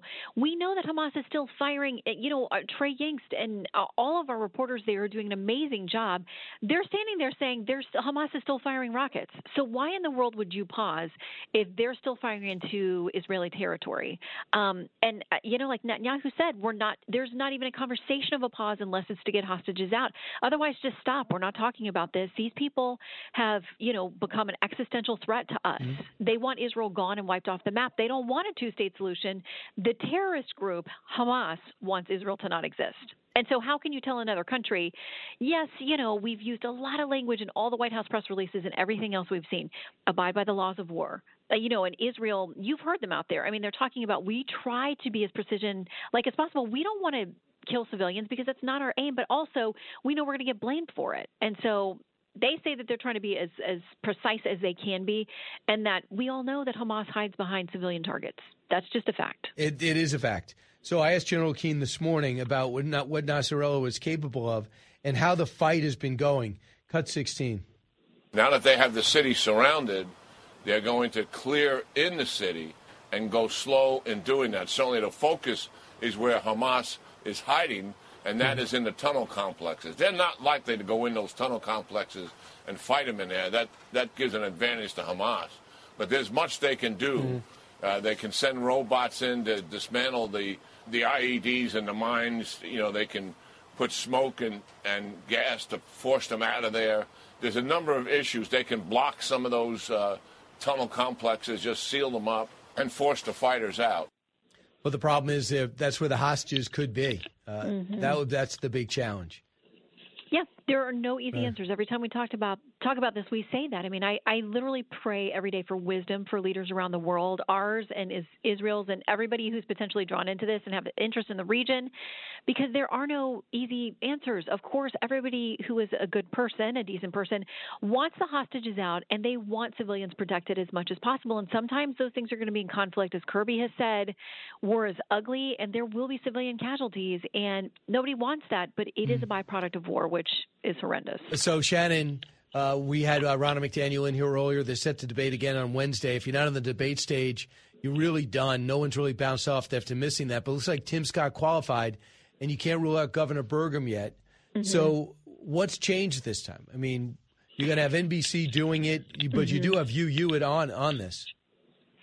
Well, I think what's interesting is that Nikki Haley is showing real momentum. It's been gathering. She's always liked the debates. You know, we we had her on Fox News Sunday, but right before the first one, and was like, you know, she likes these. She feels very comfortable there on policy or anything else, and she feels like it's a place that she shines. So she was the first person to get in in a real way um, early in this whole race, and she's willing to go to every Elks Lodge, every town hall, everything that she can do. Yeah. So you combine that willingness to do that, the real groundwork in all of these different states, because she's not currently holding a position, she's not governor, she can do those things. Um, with the way that she feels about the debate stage, which is completely comfortable, um, you know, and donors have been shifting their money, and the poll shows that, um, you know, she's in a very good position going into this debate, and so I think, you know, she's got a lot of pressure on her, and um, she her team feels like they'll be up to the expectations next week. All right, so who's going to be on your show? We've got Speaker Mike Johnson with us exclusively to talk about this fight over Israel funding. Oh, and by the way, we're running out of government funding in 14 days. How does he navigate all this stuff? And, you know, people questioning whether he's going to be able to be the fundraiser that Republicans expect out of their speaker. He's got a lot uh, on his plate. We've also got Ohio Governor Mike DeWine. You know, there are a lot of statewide, uh, kind of these off year elections next week on certain referendums. In Ohio, it's abortion and pot. Um, but Virginia and Kentucky and Mississippi, other places have really important elected uh, positions that are up too. So we're going to look ahead to um, those elections next week. That sounds great. We're going to watch you on Fox News Sunday. First, you're going to watch One Nation at 9, right? Saturday night appointment viewing. Yeah, there you go. Uh, You know the it. Palestinian protests will be big. And then we'll, Be we'll be set for Sunday. It's Sunday night also. My book, Teddy and Booker T, comes out. And I'm so uh, excited uh, to have my copy right here in front of me. Oh, you did. Thank you. I, I went yes, into her office. Can I tell you? Can I tell people how you signed it? Hold how, on. how did I minute. sign it? You don't even remember. You probably didn't even actually sign it. Oh, that's me. Well, someone who forged your signature wrote this to Shannon, the world's best person slash anchor um, slash lawyer, Brian Kilmeade, 2023. That's what I believe. you don't believe you wrote it, but No, no, it, no, no. It's name. me, but I can't remember. I did mail out a lot of them, Shannon. Well, listen, when you sign millions of your bestsellers, you, things get lost sometimes. But no one could buy it yet until Tuesday. I've got it though. People Right. contact me if you want. So Sunday there's know. a special if you want to watch the book on. Yes, I'm excited about that. Yeah, so it would be good. What am I going to learn? About Teddy and Booker T, how they came together to make America a better place. Did you interview either of them? Because otherwise, But I got close. Great grandson and great granddaughter. I love that. Actually, it's going to be fantastic. I can't wait to see it. Shannon, go get him. Okay, bye. All right. And by the way, uh, so you can go get Teddy and Booker T and pre order it. I'm also going to be uh, on stage talking about everything patriotic, motivational, inspirational afternoon and evening, I should say, at the Vogel in Red Bank, New Jersey. And they'll be in Ponte the next day, November 10th. So the 9th is the Vogel in Red Bank, New Jersey. Start driving now if you don't live close. Some tickets are left. With every ticket, you get a book in Ponte Vedra, WOKV. Then I'm going over to the villages on the 11th, then to Vero Beach on the 12th. Back to work, over to Connecticut in Madison, Connecticut on November uh, 14th. And then we go to the Patriot Awards. I'll be signing at the Patriot Awards. You got to go. And then Brentwood, Tennessee right after.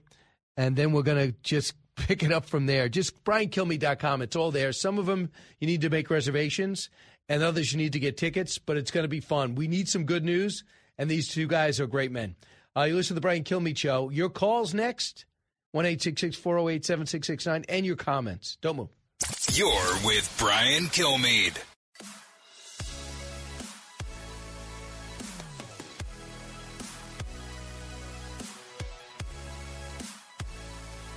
Information you want, truth you demand.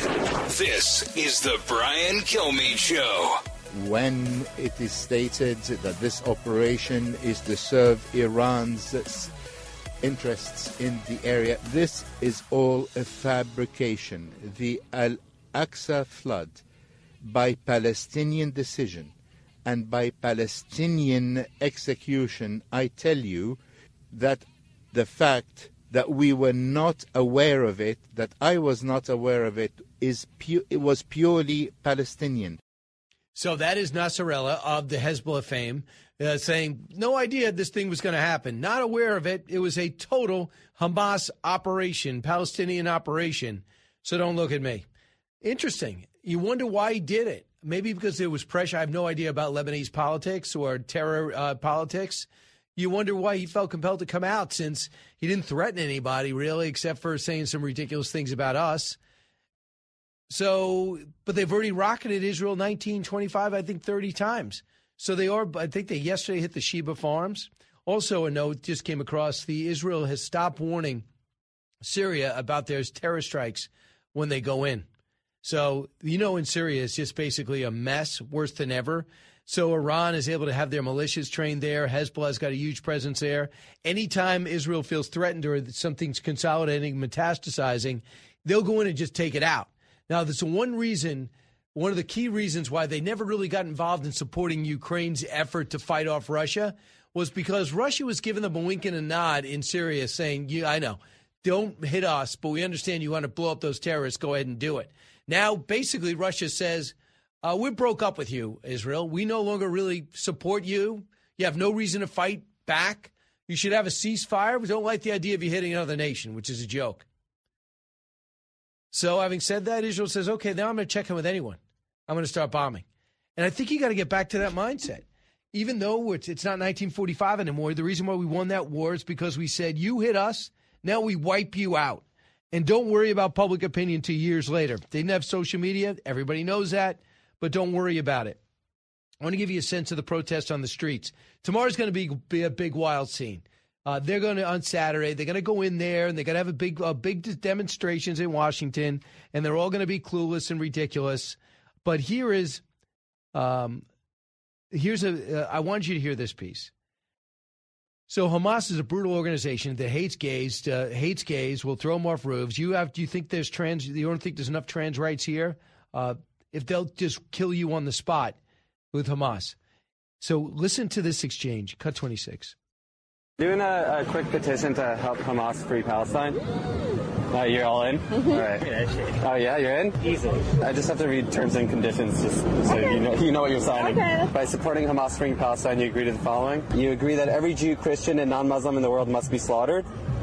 I don't know about that one. You endorse making homosexuality punishable by jail or death. Oh, no, no, I don't. You don't agree with that?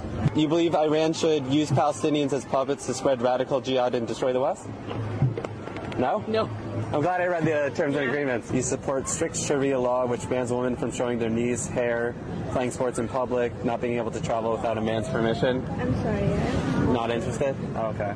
That is what Hamas believes, and this guy is genius. Okay, you, oh yeah, Hamas is the best. Let me just give you an idea of what they're about because people don't educate themselves at all. And if more people knew about that, you think they'll be showing up in Washington, D.C., uh, causing a massive unrest at Harvard, Yale, Columbia, NYU, Hunter, maybe your school?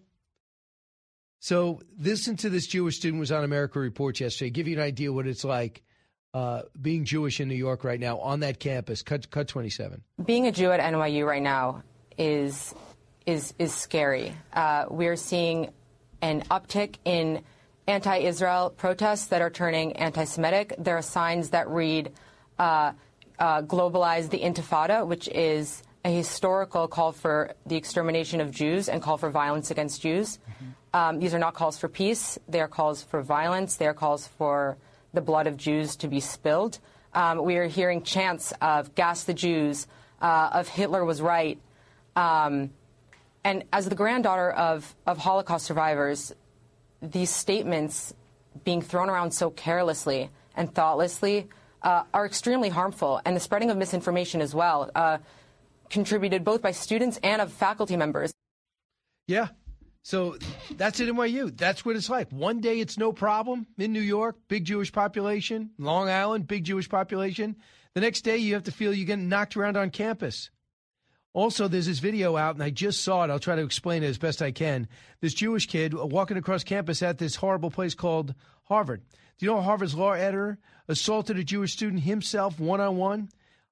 And just because the guy was, I guess he is of Arab descent, and he starts beating up this kid on campus, yelling, Shame, shame on you.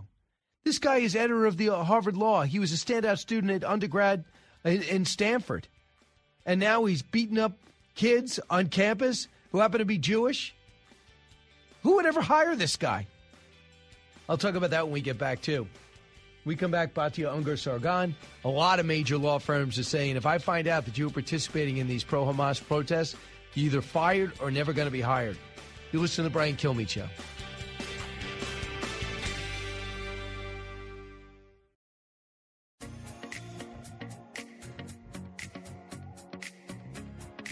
From his mouth to, your ears, it's Brian Kilmeade. time I see those signs, you know what I do? I rip them down. I love Hamas. I think Hamas. Oh, you should love a terrorist Israel. organization. Interesting. Harvard Square, I everyone. think Hamas should blow up Harvard- Israel. I think they're all dirty, dirty animals. That's and not they all deserve to anti-Semitism. die. That's not anti-Semitism. For real, they should be all exterminated. Thank you. Every single one of them. And All their right. kids, their mothers, their children, everybody. Just like Hitler Thank did. you for proving our Save- point. Have a lovely night. You know, line them up. Racist in Harvard. There you go, Harvard Square. Aren't you glad you didn't go? Couldn't even get in. Many of us can't. But now who'd want to go? If you if you're if you got that intellect and you got those grades and you got those SAT scores, you got those recommendations. Why would you go there? Batya Ungar Sargon joins us now. Uh, she's a, a deputy opinion editor of Newsweek. She's also over our channel. Batya, I just wanted to bring some of the campus to light for our listeners. I know it's much more visual, visual, but that's what's been happening, uh, uh, especially in this city, in New York City. Yeah, absolutely. First of all, Brian, thank you so much for having me. And thank you. I, I, just have to say this every time as a Jewish person. I thank you so much for your moral clarity in this moment. Um, we all watch your show. We all watch with the honesty with which you bring to this topic. And I just cannot thank you enough. God bless you and everybody that you care about and this great nation. Um, you know, I don't know if you've ever met somebody who's gone to Harvard, but they do this very annoying thing, which is you ask them, like, if it comes up, like, where do you go to college? They'll say, they go like this. They'll say, oh, yeah, somewhere in Cambridge, as if like we can't handle the word Harvard, right? as if we're all supposed to be so intimidated by the word Harvard. They really do this. Like they all do this, as if the word Harvard is so intimidating we won't be able to keep talking to them. But now what I hope will happen is they will say it because they're embarrassed to admit where they went. Because it's not just this random person. There was a video that came out of the editor of the Harvard Law Review, Brian, literally physically assaulting a Jewish student who happened to walk through their pro Palestine rally. The editor of the Harvard Law Review. These are the people who are allegedly the elite, the cream of the crop, and they are out there pushing Hamas talking points. They cannot tell right from wrong. This is what it means to be part of the American leftist elites. These universities don't exist to educate anymore, Brian. They exist to perpetuate elite class belonging. And the way that they do that is by coming up with ways to justify terrorism. That's how you show that you're part of the leftist elites today. And everybody can see it now. Every good American can see it. It's uh, but it's not stopping. You know, you think a lot of it's highlighting. I'm I'm enjoying the pushback uh, in many ca- cases, but tomorrow, Saturday, there's going to be a huge demonstration, protest, or a show of support for the Palestinians in Washington D.C. I'm I find this stunning. You know, I, I, it, it, when you see a thousand people, two thousand people, five thousand people, ten thousand people gathered, it looks like a lot, but honestly, Brian, in a country of 350 million, let them have their protest because the American people know what's right. I saw a poll the other day. They asked Americans who is responsible for civilian casualties in Gaza? You will not believe the answer. Just 13% said Israel. Said Israel. Just 13%, Brian, said Israel is responsible for civilian casualties in Gaza. 63% of Americans said Hamas is responsible, which is, of course, the correct answer. And the rest said we don't know enough to say, which is also a totally reasonable answer.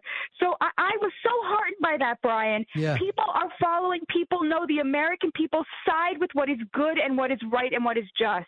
So, America's largest law firms penned a letter to Ivy League schools warning them that they will not hire anti Semites as uh, when they get in the workplace.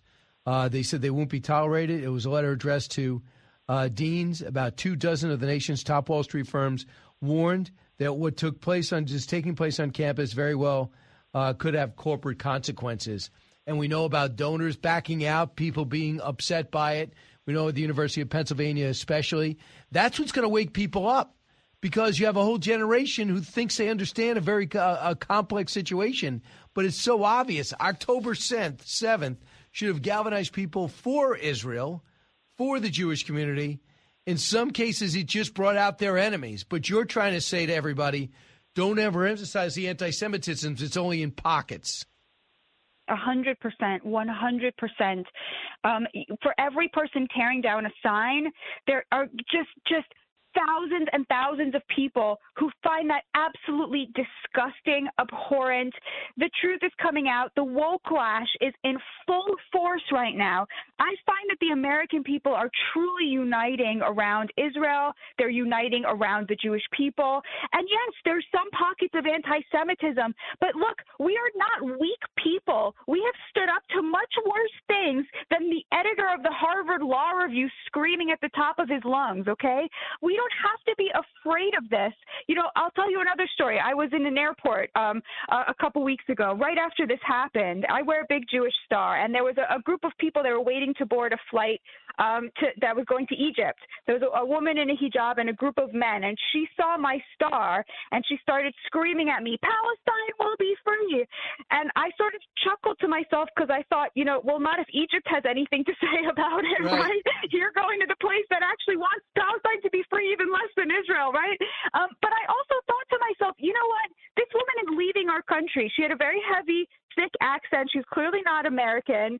And you know what? Let her go to Egypt. Let her be happy there. That's just not how, you know, the American people feel about it. And if somebody wants to scream in my face and demand that I answer for Israel, I'm happy to do that. You know what? This is America. What makes America the greatest country on earth is it has always been good to the Jews and it has free speech protections. And those things go hand in hand, Brian. We cannot embrace the safetyism of the universities and suggest that Jewish students are quaking and can't stand up for themselves. They can and they should. Well, I mean, people just watch what the Army's doing now, uh, taking on sometimes face to face combat and going to surrounding Gaza City, and the whole country serves for two years, men and women. So you can't say, well, that's just the military. Everybody's a military. And then the reserves come up. You got 600,000 people uh, ready to fight. So that, I think that's indicative. And you see a 1,000 people in New York alone that, that have decided to go back and fight for the IDF. I think that's pretty awesome. Yeah, yeah, very proud of the community right now.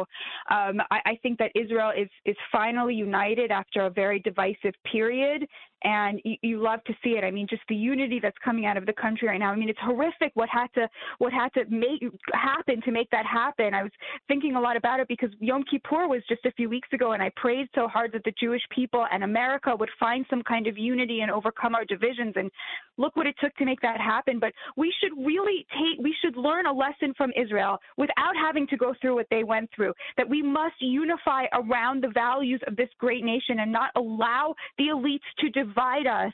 We are more united than we are divided. Uh, that's true. So, what column are you working on? What what angle are you you pushing? Well, I, I have a, I, I believe I have a piece coming out with Bari Weiss um, at, at the Free Press about all of this, about what it means to be a Jewish American today, and why we need to not be afraid, and why we need to be proud mm-hmm. of being, you know, people who answer to the God of Abraham, Isaac, and Jacob, and not be not not quake in the face of these leftist uh, sociopaths. Right. Um, some of which are in the Jewish community that just don't seem to like Israel. Have you noticed that other people, you've always been open, you watch all channels. Have you noticed other American Jews watching Fox more? Because we're getting that. Oh, yes, absolutely. I think people have been extremely disappointed in CNN and MSNBC. Um, I was saying to an Israeli friend the other day, I feel that even the BBC, which is known to be anti Israel, is better than CNN at this point. It's very hard to watch. Um, I certainly take a lot of comfort in, in watching Fox. A lot of Jewish Americans are waking up and saying, my gosh, like I, I didn't realize how much anti-Semitism there was on the left, although I sort of feel like were you living under a rock? I mean, like what? There, and of course, there are you know a very tiny percentage of, of the Jewish community who is anti-Zionist, who are being held up as tokens by the squad, so they can pretend that they're not anti-Semitic and say, here, look, I have my Jewish friend who's also anti-Zionist, so I'm not an anti-Semite. Of course, they are. of course, it's still anti-Semitic, and of course, the rhetoric coming out of that caucus is deeply, deeply disturbing. Having two Jewish friends who are also anti-Zionist sorry, that's not a, a cover for you. That's tokenism, and it's gross. Yeah, uh, and now uh, I think it's going to be a very interesting time because we have a Secretary of State Antony Blinken who evidently behind closed doors was telling the Prime Minister we need a pause. I don't understand why you need a pause because people are still getting out, and humanitarian aid is still getting in. Uh, does that worry you that the Democrats will feel as though they're losing the Muslim vote when the president stands up for Israel and they'll start equivocating, get wobbly, so to speak?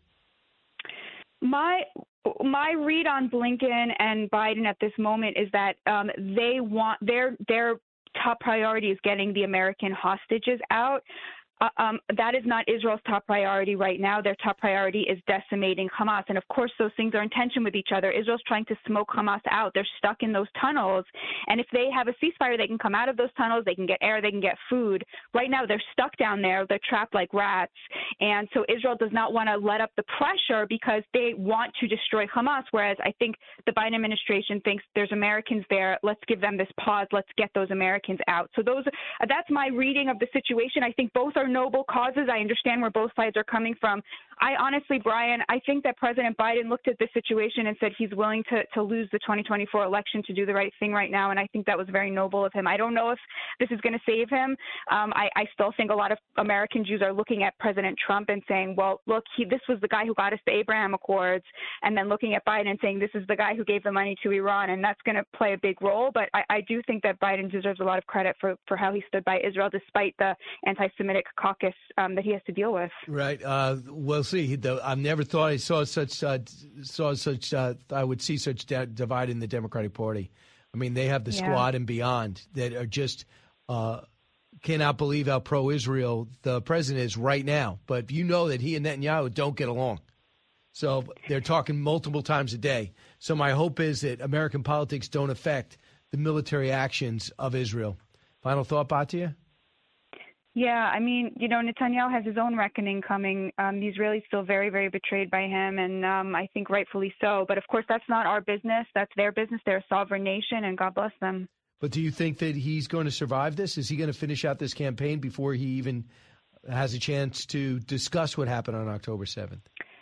Historically, in Israel, they stand by their leader at a time of war, no matter what. I don't know if he's going to make it through. A lot of people, I think, rightly blame him for the security failure. I mean, it was just so epic, um, and there's a lot of rage at him. So, I mean, the, the, you know, that's the country is very united, but I think they're sort of united in their um, deep, deep disappointment with their leader. And so we'll we'll see what happens. All right, uh, Batya, I'll talk to you soon. Uh, pick up Newsweek. She's the deputy opinion editor. Batya Ungar Sargon. Stay safe, Batya. God bless you, Brian. All right, go get him. When we come back, we'll wrap up this. Uh, we'll wrap up this hour. You listen to the Brian Kilmeade Show. Don't move.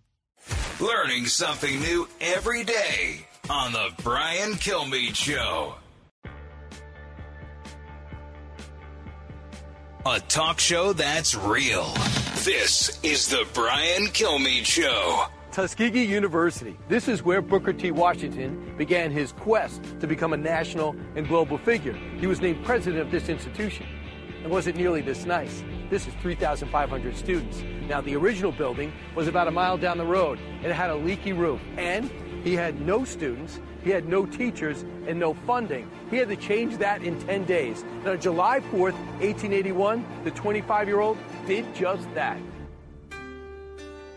He founded Tuskegee on the same principles he learned from Hampton, and that was on the head, the hand, and the heart. And the head being academics.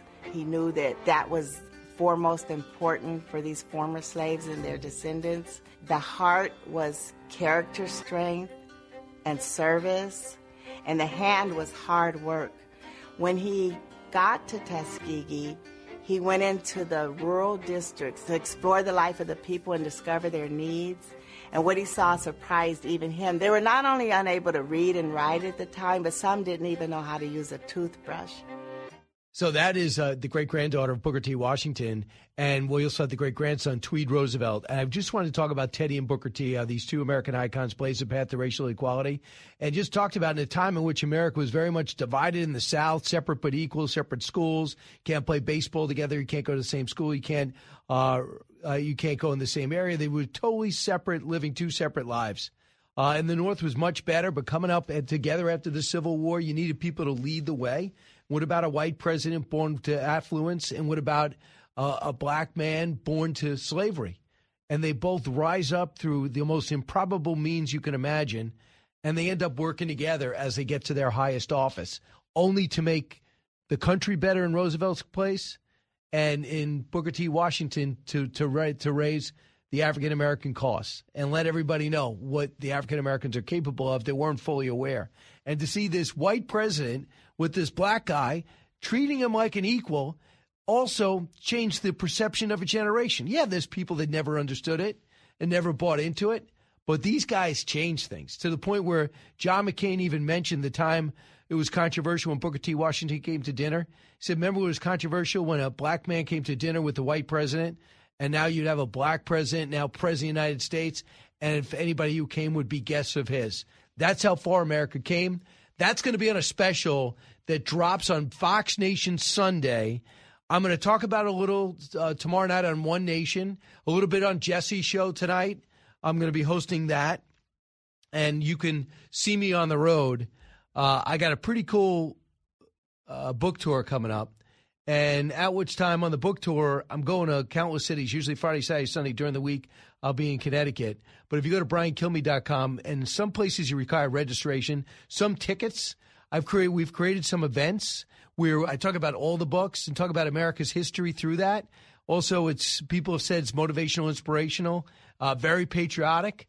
I'll be in Red Bank, New Jersey, down south in Jersey at 7 o'clock November 9th. Um, then I'll be in Ponte Vedra, Florida, uh, with Mark uh, Kaye and Rich Jones, uh, two great talents uh, dominating Florida uh, radio. And then in the villages on the 11th, Vero Beach on the 12th, Madison, Connecticut on the 14th, and then back to the Patriot Awards. Where I'll be signing there, then going about an hour outside in Tennessee in Brentwood. Uh, it's pretty extensive. I also got live show opportunities in Pittsburgh, also Pittsburgh, Pennsylvania and others over in Michigan. So check it out. I hope to see you in uh, there's VIP opportunities. I hope to see you on the road too. Uh, I mean, I'll be in my. I just realized we're going to be in Wichita, Kansas. We're going to be at Wichita, Wichita, Kansas, with one of our great affiliates. They're going to have a really fun afternoon event. I know we were talking about. it. I'm glad we worked it out for Yeah. KQAM. Fantastic. Skokie, Illinois is where I'm going to be doing tickets, uh, where you can go buy a ticket and we can just talk about George Washington's Secret Six, Thomas Jefferson, the Tripoli Pirates, Andrew Jackson, the Miracle of New Orleans. Uh, uh, you have Sam Houston, the Alamo Avengers. What happened after the Alamo? And then the President and Freedom Fighter as we work through the Civil War. And then the first period in the 20th century as uh, we became a superpower status. But first, we had to change our society to be But more Brian, equal you're one. burying the lead there. Which you have your two buddies from high school and grade school that come out, Pat and Rick, Oh, and yeah. you guys do really fun skits on stage. It's Yes. ed- when I say we bring it to life, we actually bring you it to literally life. bring it to life. Right. They look absolutely ridiculous, but you're learning actual, you know, actual historic facts. in the most fun way possible. One hundred percent. Rick Thatcher and Pat, uh, Patrick O'Rourke, an outstanding And they know secrets about Brian that no one should know. Right, and no one will know. That's the way it stands. And then questions and answers, uh, VIP, and then personalized books. People tell me I love when you come out in the fall because I know what I'm getting people for Christmas. Because you get personalized copies for Christmas. I, I'll sit there until we're all done. BrianKilmeade.com. And of course, we got the special on Sunday, and don't miss One Nation on Saturday, 9 p.m. And I'm hosting tonight, Primetime Jesse Show on Primetime. It's going to be busy. A lot of stuff going on.